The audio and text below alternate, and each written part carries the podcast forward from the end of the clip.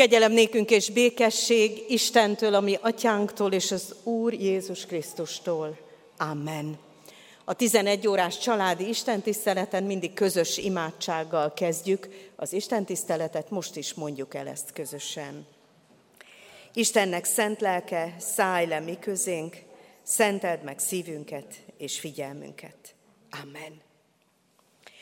Hadd jelentsem a gyülekezetnek, hogy két gyermeket is hoztak keresztelésre, mind a két gyermek, két olyan családnak a tagja, akik ismerősek is lehetnek a gyülekezetben, és hisszük, hogy ennél is ismerősebbek lesznek ezen túl.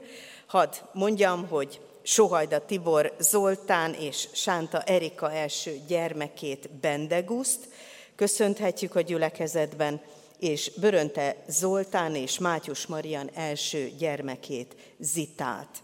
Az ő köszöntésünkre énekeljük a 344. dicséretünket, annak is a második versét helyet foglalva.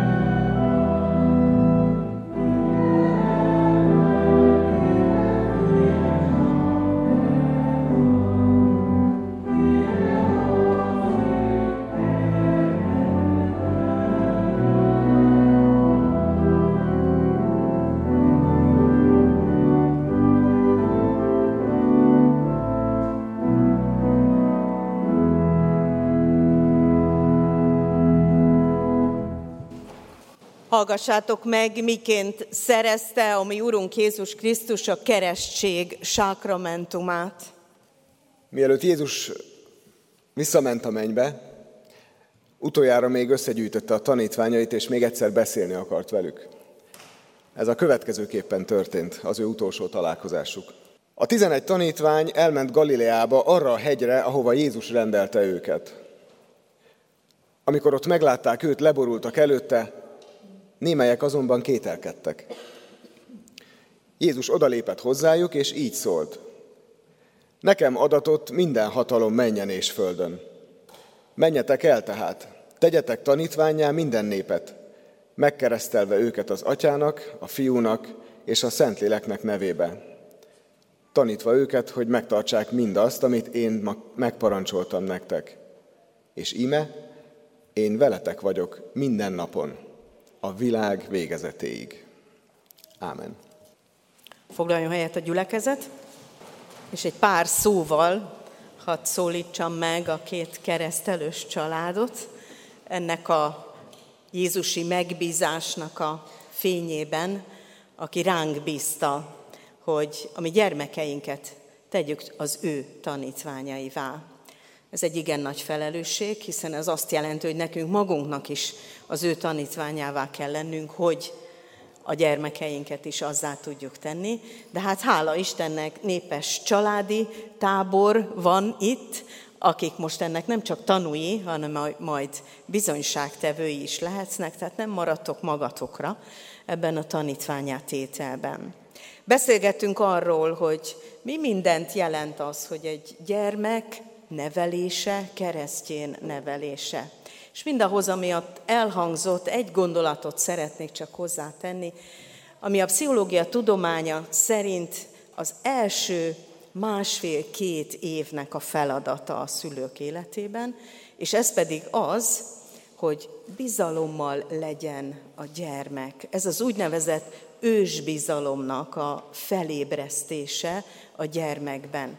Hát hogyan tudjuk felébreszteni a gyermekben az ősbizalmat, amikor igazából még csak egy kis érző lélek van a kezünkben, egy kis gombóc, akivel megpróbálunk valahogy úgy bánni, hogy ne sérüljön, ne legyen semmi baja. Hogyan lesz ő bizalommal teljes ember? Hát úgy, hogy számíthat ránk. Mert abban az emberben bízunk meg, akire számíthatunk. Persze ezt csak felnőtten következtetjük vissza, de belül a szívünkben, a nyitottságunkban ez az életkor az, amiben ez az érzés megerősödik. Bízhatok az édesanyámban, mert meghallja a hangomat, bízhatok a szüleimben, mert dédelgetnek, szeretnek, körülvesznek, gondoskodnak rólam, Bízhatok a keresztszüleimben, a nagyszüleimben, a család minden tagjában, mert örülnek, hogy vagyok, és értékesnek tartanak. Ebben a másfél évben még ezt nem tudjuk elmondani, nem tudjuk megtanítani nekik, csak éreztetni a cselekedeteinkkel, hogy átöleljük, hogy rájuk mosorgunk, hogy beszélünk hozzájuk, mert akkor vissza fog mosolyogni, mert akkor vissza fog jelezni, és akkor a kapcsolat, ami a gyermek számára életfontosságú, megszületik. És hadd mondjam, ha már keresztelésről van szó, hogy ez az ősbizalom, amit a szülő-gyermek közötti kapcsolat jelent, ez lesz majd az ő számukra a hit alapja. Mert ennek alapján fognak úgy gondolni Istenre, hogy Istenben is meg lehet bízni. Lehet számítani Istennel, lehet hozzáfordulni. Lehet, hogy ő odafigyel ránk. Lehet, hogy ő tudja, hogy mi van velem, mi van velünk. És bátran elmondhatom neki a bánatomat, vagy bátran hálát adhatok neki, ha öröm ér. Tehát a szülő-gyermek kapcsolat egy kicsi előmintázata annak, hogy majd az Isten ember kapcsolat hogyan fog alakulni. És ez itt a kereszteléskor azért lényeges, mert titeket is szeretnélek megerősíteni abban, hogy lehet Istenben bízni. Ahogyan elfogadtátok ezt a gyermeket, és ahogyan rácsodálkoztok napról napra az ő legkülönbözőbb belső és külső tulajdonságaira, és még ez a felfedezés jó sokáig fog tartani, ugyanúgy szabad őt megtanítani arra, hogy ő is fölfedezheti saját magát, de fölfedezheti az Istennel való kapcsolatát is. Ezért ilyen korai a keresztelő, hogy ők még ezt fel sem fogják. Csak rajtunk keresztül fogják fel, akik körülvesszük őket. De ez a korai időszak meghatározó. Ha az ősbizalom nem születik meg, egy gyermeket elhanyagolnak, egy gyermek nem kapja meg, amire szüksége van, akkor felnőtt korában is bizalmatlan lesz minden más emberi kapcsolatában is. És bizony ez a sok hiány, ez később nagy nehézségére válik. Vannak dolgok, amelyeket csak ebben az életkorban lehet megadni a gyermeknek. Én azt gondolom, hogy a keresztelés is legjobb ebben az életkorban. A másfél éves kor előtt, hogy ebben a bizonyos ősbizalomban beleférjen a gyermek is a ti imádságaitokba, és valóban hívjátok őt segítségül, amikor szükségetek van rá. Hiszem, hogy Isten ígérete vonatkozik minden emberre, nem csak azokra, akik értik őt, hanem bárkire, aki valaha életében gondolt rá, ő folyamatosan az életünket tervezi, helyzetbe hoz, és segít abban a helyzetben, hogy jobban értsük meg életünk célját, tervét, és majd annak kiteljesedését is. Amen. Most fennállva válaszoljunk Isten ígéretére, üzenetére, és mondjuk el a keresztény egyház hitvallását együtt, hangosan. Hiszek egy Istenben, mindenható atyában, mennek és földnek teremtőjében, és Jézus Krisztusban, az ő egyszülött fiában, a mi Urunkban, aki fogantatott Szentlélektől, született Szűz Máriától, szenvedett Poncius Pilátus alatt. Megfeszítették, meghalt és eltemették. Alászállt a poklokra. Harmadnapon feltámadt a halottak közül, felment a mennybe. Ott ül a mindenható Atya Isten jobbján. Onnan jön el ítélni élőket és holtakat hiszek Szentlélekben. Hiszem az egyetemes Anyaszent Egyházat, a szentek közösségét, a bűnök bocsánatát, a test feltámadását és az örök életet. Amen. Most pedig, kedves szülők és keresztülők, két kérdésre válaszoljatok hallható szóval is, elkötelezve magatokat a keresztjén nevelésre. Először azt kérdezem, akarjátok-e, hogy gyermeketeket a keresztség által az Atya, Fiú, Szentlélek Isten közösségébe, a keresztjén Anya Szent Egyházba befogadjuk. Ha igen, feleljétek, akarjuk. akarjuk. Isten áldja meg elhatározásotokat. Másodszor azt kérdezem, ígéritek-e, fogadjátok-e, hogy gyermekeiteket úgy nevelitek és neveltetitek, hogy majd, ha felnőnek, a konfirmáció alkalmával ők maguk önként is vallást tegyenek a Szent Háromság Istenbe vetett hitükről a gyülekezet közösségében. Ha igen, feleljétek, ígérjük és fogadjuk. Isten adjon ehhez testi-lelki erőt, hogy be tudjátok tölteni a ti fogadalmatokat. Most pedig hozzátok fordulok, nagy család, református gyülekezet, ígéritek-e, hogy ezeket a gyermekeket szeretetben és imádságban hordozzátok, és az ő szüleiknek és keresztüleiknek minden segítséget megadtok ahhoz, hogy őket hitben nevelhessék. Ha igen, feleljük együtt, ígérjük. ígérjük. Isten szent lelke emlékeztessen bennünket a mi ígéreteinkre, hogy ez a gyülekezet valóban befogadó közösség lehessen, ahova a keresztelős családok és a megkeresztelt gyermekek majd önként hitvallással, örömmel térjenek vissza. Most imádkozzunk ezekért a gyermekekért, hajtsuk meg fejünket, kulcsoljuk össze kezünket. Drága Urunk, köszönjük neked, hogy a Te ígéreteid, bár nagyon-nagyon régen hangzottak el, mégis érvényesek máig is, mert nem vontad vissza őket. Köszönjük neked, hogy Te azt ígérted, hogy a gyermekeket Te ajándékozod a szülőknek. A gyermekeket Te tervezed, Te formálod, és pontosan azoknak a szülőknek adod, akik őket leginkább tudják nevelni.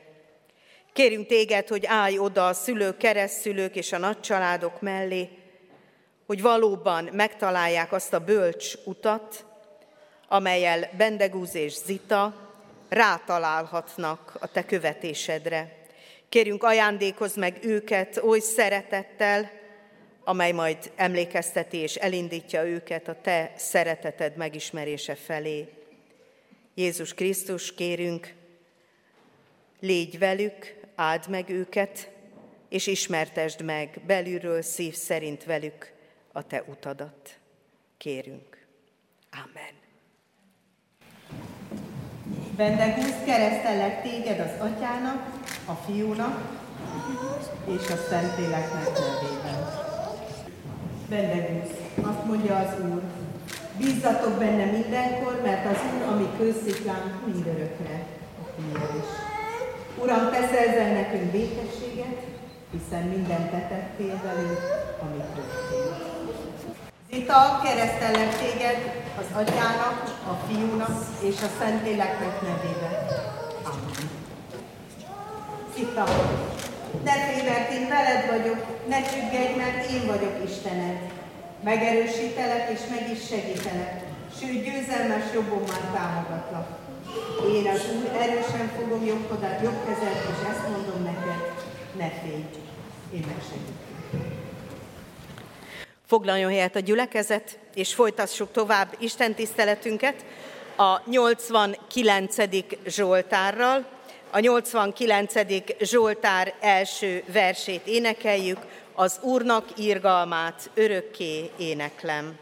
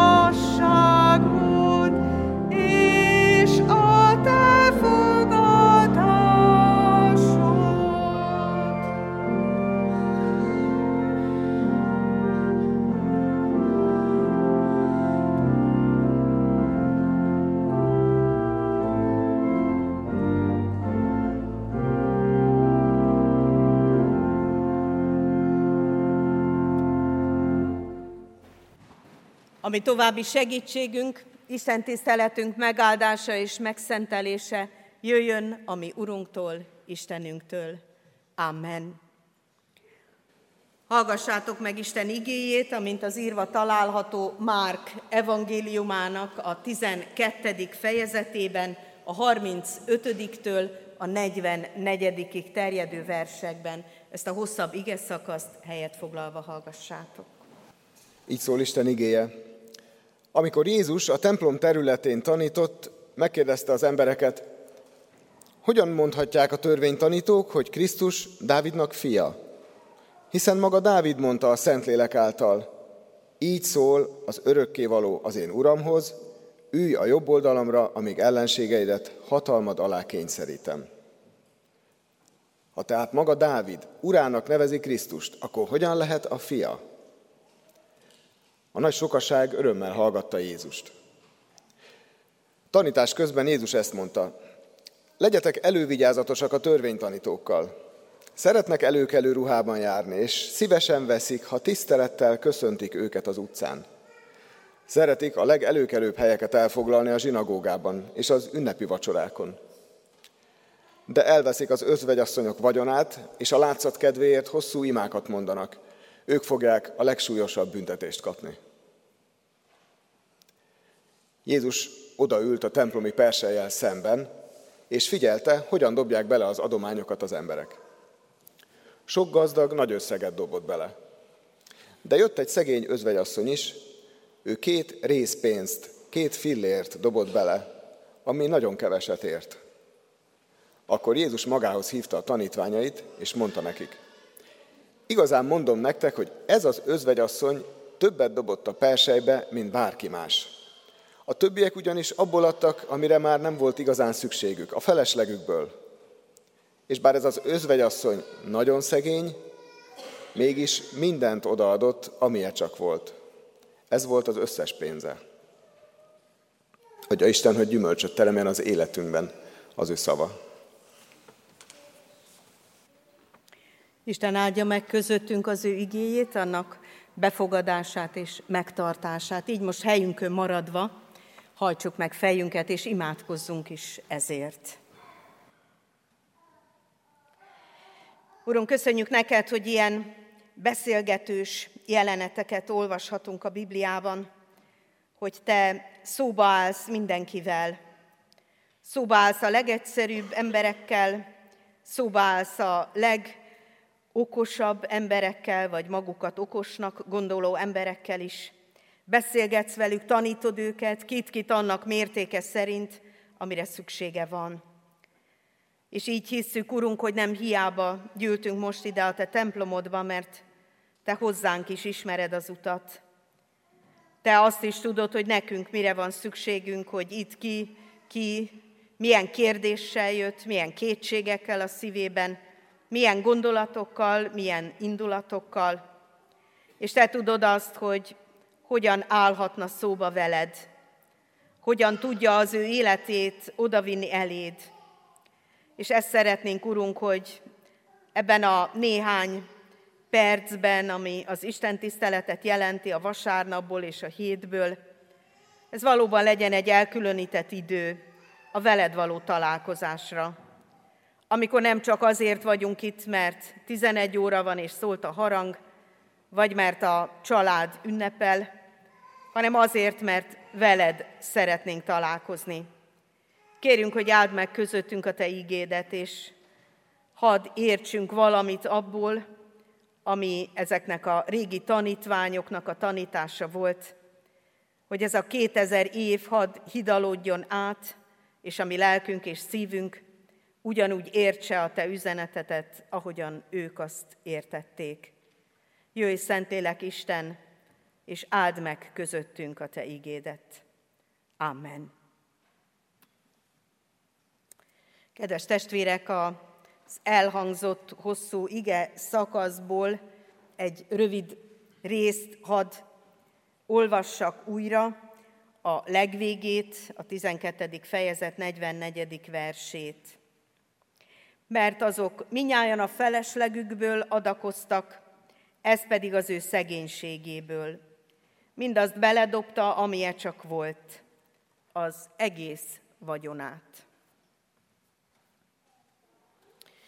Kedves gyülekezet, kedves testvérek, azt gondolom, hogy talán az adakozásról a templomban igét hirdetni, az nem egy könnyű dolog, mert az évszázadok folyamán nagyon sok minden történt a templomi adományokkal. Nagyon sokféleképpen gondolkodtak róla az emberek, a gyülekezet tagjai, és sokféleképpen nevelték a gyermekeiket is adakozásra. Én még emlékszem, hogy az volt a természetes a mi családunkban, hogy mi, amikor elindultunk a gyermekisten tiszteletre, akkor kaptunk egy fémpénzt a kezünkbe, és ugyanúgy a gyermek Isten tiszteleten is adakoztunk, ahogyan a felnőtt Isten tiszteleten is van persej. Aztán, amikor elkezdtem tanítani a gimnáziumban, akkor azok a gyerekek, akik oda jártak, azok a tizenévesek, azok számon kértek engem, hogy mit csinálnak a lelkészek azzal a sok adományjal, megtömik a zsebüket, és elveszik ezeknek az embereknek a pénzét. És látszott az, hogy bizony az a bizonyos előítéletrendszer, amelyben ők nevelődtek, egyáltalán semmiféle kapcsolatban nem volt se Istennel, se a templommal, se a gyülekezet közösségével, csak valamit láttak belőle, valamit, amit emlegettek, akár otthon, akár közgondolkodásban. Az adakozás az azt jelenti, hogy a papok zsebét megtömjük. Én azt gondolom, hogy nagyon fontos ezért, hogy ezt az ige szakaszt, ami most nem az én választásom volt, egész esztendőben a Márk evangéliumát olvassuk, és a Márk evangéliumából ez a mai szakasz a mára kijelölt ige szakasz. De azt gondoltam, hogy mégiscsak bevállalom, hogy az adakozásról beszéljek, mert ez egy gyönyörű, szép történet. Egy nagyon fontos történet, mert arra mutat rá, hogy az adakozás nem az egyháznak a tömése pénzzel, hanem az ember hálájának a kifejezése. Teljesen más a szempontrendszer, mint az, hogy mennyi pénz gyűlik össze. Valójában két adakozást hasonlít össze Jézus. Ott vonulnak el, ott van ő a templomban, ott a persej, abban az időben is mindenki számára természetes volt, hogy aki a templomba megy, az visz Istennek, abból áldozik Istennek, amit Istentől kapott. Tehát ha Istentől valóként kapjuk az életünk mindenféle értékét, akkor ez természetes volt, hogy ebből az Isten céljaira visszaadok az én áldozatomként valamit. Ez a nevelés része volt, tehát az adakozás a természetes része volt, nem volt összefüggésben ilyen módon a papok zsebével.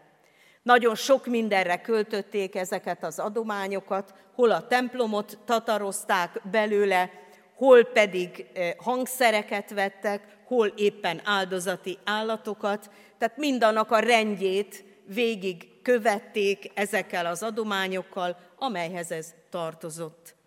Úgyhogy így kellett beszélnem annak idején a gimnazistákkal is, hogy mire is megy az a bizonyos persejbe dobott pénz. És akkor bejöttünk ide a templomba, és megnéztük, hogy hát itt van például ez a világítás. Ezt vajon kifizeti? Ez vajon honnan van? Ez vajon kinek a felelőssége? És aztán szépen beszéltünk arról, hogy egy padnak a megcsináltatása, felújítása vajon mennyibe kerül? Vagy a templomnak akkor éppen omladozó vakolata, vajon azt ki fogja kifizetni? Vajon az, az kinek, a, kinek a dolga, hogy a templom úgy nézzen ki, ahogy most éppen felújítva és gyönyörűen nagyon sokak adományából. És így tovább. Azt gondolom, hogy azt a felelősséget kellett nekik meglátni, hogy így nem arról van szó, hogy ők mondjuk tömik a lelkészek zsebét, hanem arról van szó, hogy egy olyan közös felelősségben vesznek részt, amelynek ők is tagjává lehetnek, amelyben ők is részt vállalhatnak. Mindenkinek természetes, ugye, hogyha egy klubba, edzésre, hangszeres órára, vagy bárhova elmegy, akkor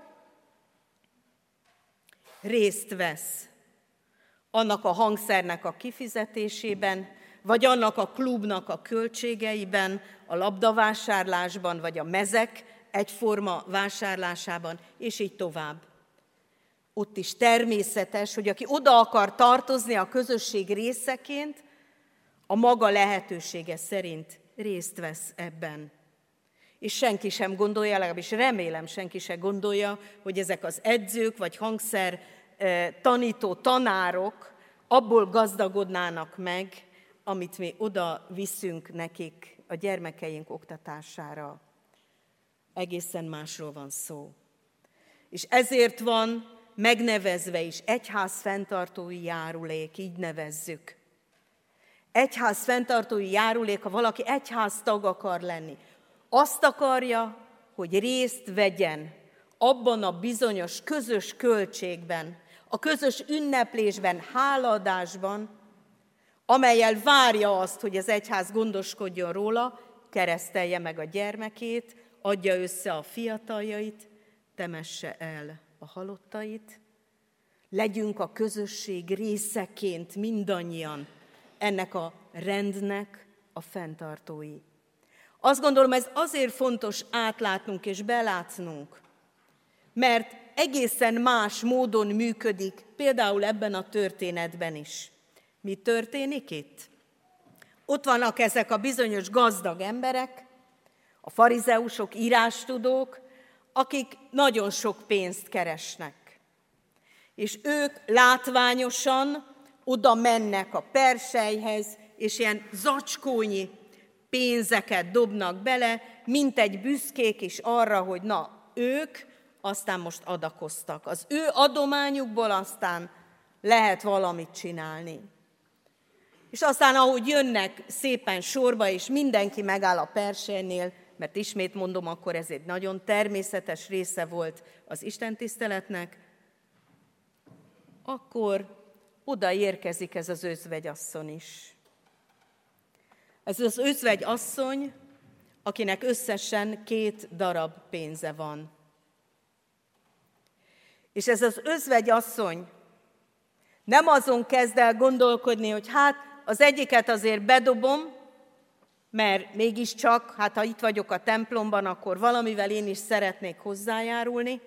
A másikat megtartom, mert nekem holnap is szükségem lesz erre vagy arra, hanem ő úgy gondolja, hogy ő most mindenét odadja.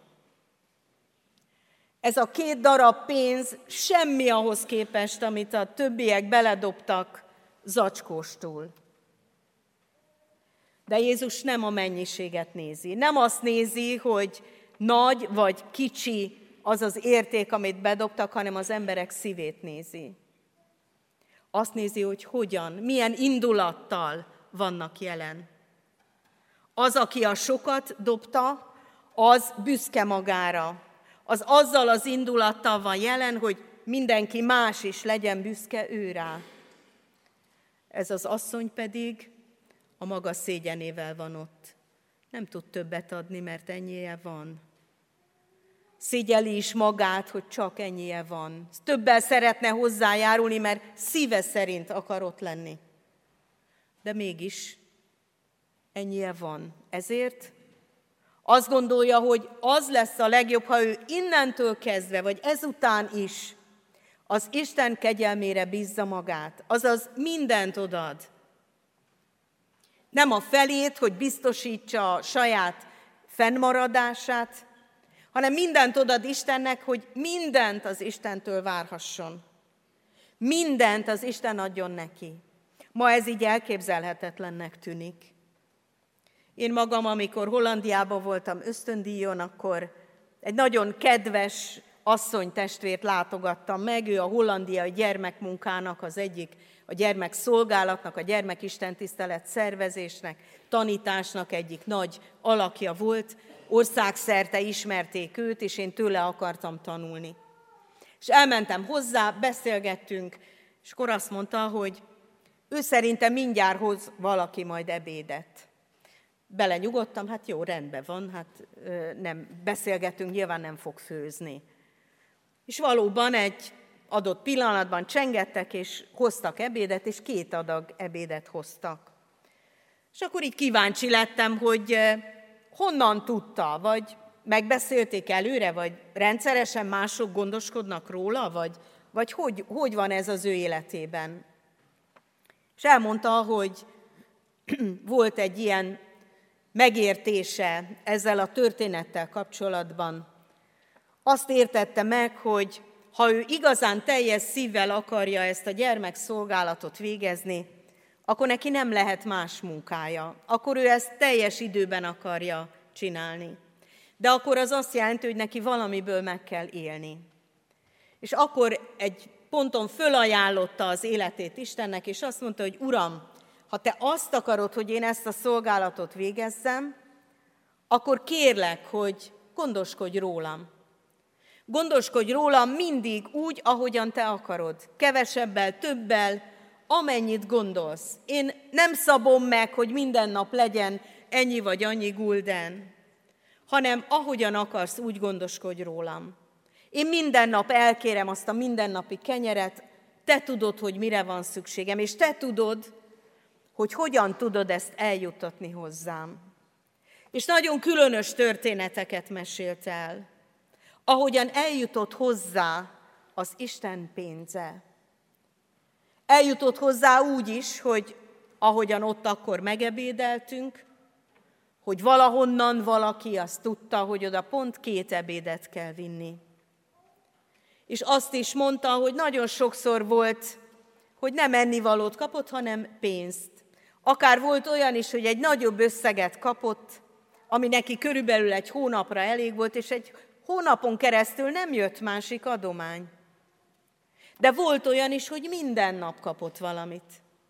Kérdeztem tőle, nem nehéz ez a kiszolgáltatott élet? Hiszen ha az ember dolgozik, akkor úgy érzi, hogy valamilyen értelemben jogos a fizetés. Abból is lehet az Istennek ajándékozni. Miért kell neki ebben a kiszolgáltatottságban élni? Nem, nem izgul, nem, nem fárasztó ez, nem félelmes? És akkor mondta ezt, hogy én bízom Istenben. Bízom Istenben, hogy ő tud gondoskodni rólam. Sokkal jobban tud gondoskodni, mint én magamról. És hiszem, hogy az, ahogyan ő gondoskodik rólam, az nekem elég. És valóban azt kellett, hogy lássam, hogy derűs életet élt. És tényleg a nap minden órájában nagyon sokféleképpen végezte a szolgálatát. Én három napig lehettem ott nála, nagyon sokat tanultam a gyermekmisszióról. Testvérek, el egészen eddig lehet menni. Ebben a bizonyos megbízom Istenben. Megbízom úgy, hogy akár az összes anyagi javamat is. Mit is mondtunk az előző vasárnap, ott volt a szeretet két nagy parancsa. Szeresd az Urat, teljes erődből, teljes elmédből, teljes lelkedből. Mi ez a teljes? Ennek az özvegyasszonynak az volt, hogy ő előre hálás volt Istennek a gondoskodásért. Nem utólag, ami maradt, azt odatta, vagy ami maradt abból, adott az Isten dolgaira, az Isten ügyére, hanem mindezt odatta és várta, hogy Isten gondoskodjon róla. És testvérek, ebből nem azt a tanulságot akarom levonni, hogy mindenki éljen így. Én azt gondolom, hogy mindenki úgy éljen, ahogyan neki azt Isten megadta. De sose fedetkezzünk el róla, hogy ezt Isten adta. Az élet lehetőségeinket is. És az élet lehetőségeink és az Istennel való kapcsolatunk, a benne való bizalmunk nagyon szoros összefüggésben van. És ezért aggódni se, és panaszkodni se kell, hanem jól sáfárkodni azzal, amit kaptunk. És hiszem, hogy az özvegyasszony abban a helyzetben a legjobban döntött. És hiszem, hogy az itt levők is tudják, hogy Isten mit gondol róluk, mindannyiunkról. Mi az, amit át kell gondolnunk? Mi az, amivel tartozunk Istennek? Mi az, amiért hálásak lehetünk Istennek? Mi az, amivel kifejezhetjük a közös teherviselést? Mi az, ami számunkra fontos ebből a gyülekezetből? Hiszem, hogy Isten meg tud bennünket erre tanítani, ha vele beszélgetünk erről. Ha ő mutatja meg ennek az útját, ennek minden részét, minden gondolatát és a szívünk mostani állapotát. Azt gondoljuk, hogy az a legjobb, ha mi döntjük el, hogy mi történik velünk, vagy elhisszük, hogy az a legjobb nekünk, amit Isten tesz velünk. És elhisszük azt, hogy ő ezt jobban tudja, és elhisszük azt, hogy egyszer mi is meg fogjuk érteni, hogy mit, miért cselekedett, mikor és hogyan cselekedett a mi javunkra. Hiszem, hogy a római levél mondata ma is igaz, akik Istent szeretik, azoknak minden javukra lehet. Vagy a másik mondat, amit Pál így mond, hogy megtanultam, hogy tudjak bővölködni, és tudjak szűkölködni is Isten kegyelméből. Volt, amikor ő is csak adományokból élt, volt, amikor munkálkodott érte, mikor, milyen lehetőséget adott neki Isten. Ha tudunk egymásra figyelni, ha tudunk egymás szükségeiről, ha egy közösség tagjaiként élünk, akkor ilyen módon, akár a javainkban is megoszthatjuk egymással azt, amit Isten adott nekünk. Hiszem, hogy ha vele beszélgetünk, meg fogjuk érteni a saját személyes utunkat és lépéseinket ebben. Áldjon is meg bennünket Isten ezzel a bölcsességgel. A 89. Zsoltárnak a negyedik versét énekeljük az ige hirdetésre válaszolva. A 89. Zsoltár negyedik verse így kezdődik, boldog a nép, mely tenéked örvendez.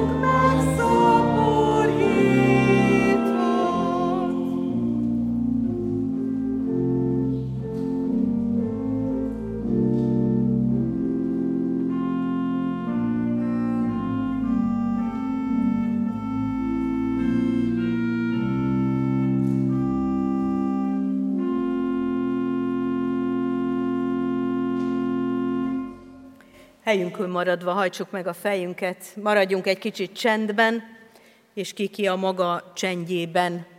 Kérdezzen Istentől, adjon hálát, vagy kezdjen el beszélgetni vele.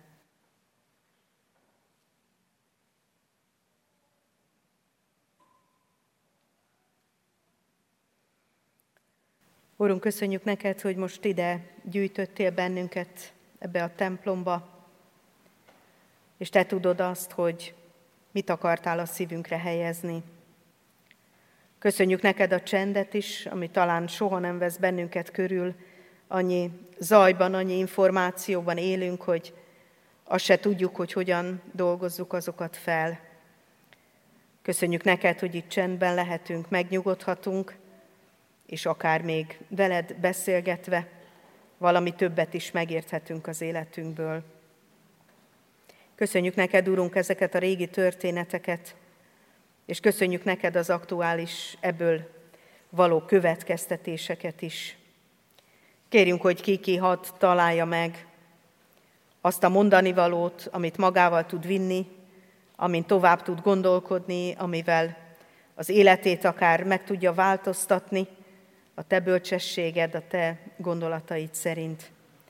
Kérünk téged, hogy te magad is jöjj velünk lelked által, és belülről emlékeztes bennünket mindarra, amit már elvégeztél az életünkben, ami oly sok mindenre megtanított bennünket, ami miatt most is itt lehetünk, hiszen minket is egyszer megkereszteltek, mi is egyszer ott voltunk ilyen csepp emberként előtted. Köszönjük, Urunk, hogy azóta is gondot viselsz rólunk, és most is itt lehetünk. Kérünk, vezess tovább, mutasd az utat nekünk, emlékeztes ígéreteinkre, segíts, mielőtt rosszat tennénk, figyelmeztes, és bátoríts és erősíts abban, hogy megtegyük azt, amit csak mi tehetünk meg. Köszönjük, hogy meghallgattál minket. Amen. Mondjuk el fennállva közösen is az Úr Jézustól tanult imádságunkat. Mi, atyánk, aki a mennyekben vagy, szenteltessék meg a te neved. Jöjjön el a te országod, legyen meg a te akaratod, amint a mennyben, úgy a földön is. Minden napi kenyerünket add meg nékünk ma, és bocsáss meg védkeinket, miképpen mi is megbocsátunk az ellenünk védkezőknek. És ne vigy minket kísértésbe, de szabadíts meg a gonosztól, mert tiéd az ország, a hatalom és a dicsőség mindörökké. Amen. A békesség Istene pedig, aki kihozta a halálból a juhok nagy pásztorát, örök szövetség vére által, ami Urunkat, Jézus Krisztust, tegyen titeket készségessé minden jóra, hogy cselekedjétek az ő akaratát, és azt munkáljátok magatokban, ami kedves ő előtte a Jézus Krisztus által, akinek dicsőség örökön örökké. Amen. Foglaljátok el helyeteket, testvéreim, és a hirdetésekre figyeljen a gyülekezet. Nagyon kedves volt nekem hallgatni ezt a, az ige hirdetést, különösen a tartalma miatt, mert valahogy már tizenéves korom óta fontosá tette Isten számomra azt, hogy a, a pénzügyeim az ő ügyei, és az én jólétem az ő érdeke, az ő, az ő kezében van, és nagyon jó így visszaemlékezni arra, amikor még nem volt saját keresetem, csak zseppénz, vagy egyes sportszelet, vagy szendvics, és azt is úgy tanították nekünk itt a gyülekezetben, hogy érdemes már azzal elkezdeni, osszuk meg. Érdemes már egy sportszeletet is megfelezni, vagy egy hamburger, hamburger akkor még nem volt, de így mondom, egy hamburger árát odaadni egy, egy jó célra. És ezt akkor így elintézte bennem Istennel is kezdtem, és azóta is így élek, és mondhatom nektek sok-sok-sok tapasztalatból, hogy soha nem maradt kevesebb adakozás után, mint amennyi adakozás előtt volt, viszont sokszor meglepődtem rajta, hogy Isten milyen bőségesen és gazdagon pótolta azt, amit bátran odaadhattam neki. Szóval mondom nektek, ha szeretitek Istent, és elkezdtek bízni benne, akkor egyre jobban látni fogjátok ti is, ahogyan ő gondoskodik rólatok. Bátorság. Ez egy jó dolog. Ez a területe az életünknek is az ővé. Ez így van rendben. A hirdető lapot megtaláljátok a a kiáratnál, akit a részletek érdekelnek, arról tájékozódjon, illetve a crack.hu oldalon, a gyülekezet honlapján is fönn van minden aktuális információ, táborokról, mindenről, ami csak szükséges, ezeket nem fogom most felolvasni. Amit viszont felolvasok, az az elmúlt heti két keresztelt kisgyereknek a neve, mert hát most is volt keresztelő, örüljünk velük is együtt.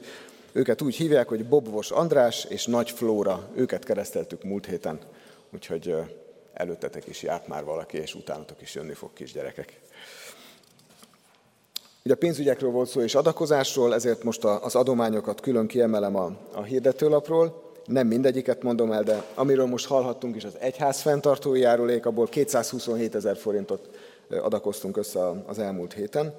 Illetve még kiemelek három célt. Az egyik a cigány misszió, arra érkezett 20 ezer forint, ezt nagyon jól fel fogják használni azok, akik ebben a misszióban dolgoznak, illetve az Emmaus ház javára is 35 ezer forint érkezett támogatásként, valamint a Széchenyi városi misszióra 175 ezer forint, ahol templomot szeretne építeni a, a gyülekezetünk egy korábbi pártház helyén, amit megkaptunk.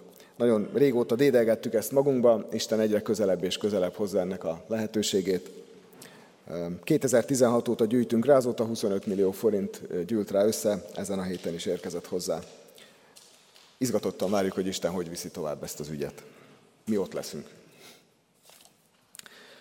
A nyár, család, táborozás, gyerekek, egy különös tábort hirdetek az Emmaus házban, családi sátortábor. Tehát a, a gyerekek szeretnék rávenni a, a szüleiket, hogy sátorba aludjanak az Emmaus ház udvarán, akkor ezt most kell csinálni, mert lesz rá lehetőség, hogy, hogy kimenjetek. Szóval szülők és gyerekek együtt lehet sátorozni az Emmaus házba. Természetesen sokkal kellemetlenebb, mint elmenni egy fürdőhelyre, és ott egy elegáns szobába lakni, és jó gazdag reggelit meg ebédet enni, de sokkal maradandóbb lesz, ezt higgyétek el nekem. Úgyhogy aki bátor, megteheti. Ez július végén lesz, a részletek szintén a a honlapon és a hirdetőlapokon elolvashatók. És ha már táborozás, még egyet kiemelek, vannak olyan gyerekek, akiknek még utazótáskájuk sincs. Tehát mennének nyári táborba, és ilyen teszkós szatyrokba viszik a kis váltóruhájukat, mert nincs utazó szatyruk. Most ezt, akik észrevették, felhívták rá minnyájunk figyelmét, úgyhogy meghirdettük az utazótáska adományozás lehetőségét olyan gyerekek számára, akiknek még ez sincsen. Úgyhogy utazótáskákat gyűjtünk, aki szívesen odaadja a régit, vagy vesz egy újat, hogy nekik ajándékozhassa, az, az megteheti. Én azt gondolom, ha ide behozza valaki, akkor innen el fog találni a megfelelő helyre az utazótáska. De még ezt ugye nyár eleje, közep, közepe eleje táján próbáljuk tenni, ne szeptemberben, mert akkor már csak iskolatáskának lehet használni. Az meg nem olyan jó már ha gyerekeket kérdezzük. És akkor az utolsó hír, ez a, az ige hirdetés, amit most hallottunk, illetve az összes megelőző ige hirdetés jó pár évre visszamenőleg a Spotify-on visszahallgatható. Rá lehet keresni az ige hirdető nevére, vagy esetleg az ige helyre, vagy a, a címre, a témára, és a Spotify föl fogja hozni ezeket az ige hirdetéseket. Úgyhogy autóvezetés közben, meg mosogatás, meg kertkapálás közben lehet ezeket hallgatni. Illetve még egy, a, a telefonomat nézegettem közben, mert a Bibliát is arról olvastam, meg az énekeket is ebből énekeltem. App Store-ba rákeresünk a református énekeskönyvre, kettő lesz, az egyikben csak a régi énekeskönyv van, és a fekete-fehér jelűbe benne van az új is, a régi is, kereshető, minden verszak mellé kotta van, aki azt szereti, mert ismeretlen a dallam, mégis tudjuk énekelni. Szóval bátorodjunk ezekre az eszközökre, használjuk. Meg kell említsem egyébként, hogy az énekeskönyv alkalmazás fejlesztésében kecskeméti fiatalok is részt vettek. Tehát ez a miénk. Használjuk. És akkor most mondom a záró éneket. A, hú, már el is kavartam, amit ide készítettem magamnak. Igen, a 671. éneket fogjuk énekelni, mind a három versét. Ez így szól az első verszak. Immár Szentlélek nagy Isten, ki atyával egyfenségben, a fiúval is egységben, kérünk, hogy lakjál szívünkben. Kérjük Szentleket, hogy lakjon a szívünkben és formáljon bennünket. Ezzel az énekkel imádkozunk. 671-es ének, első három és utolsó három verse, ami ugyanaz a három.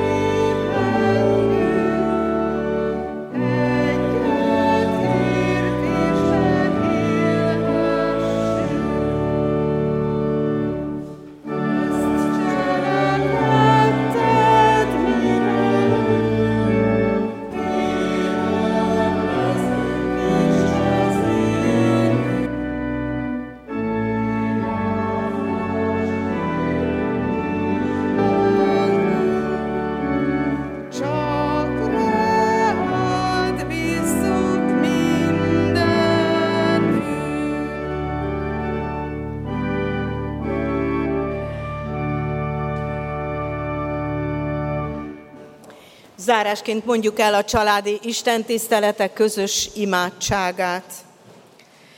Hűséges Jézusunk, tégy minket a te szófogadó tanítványaiddá.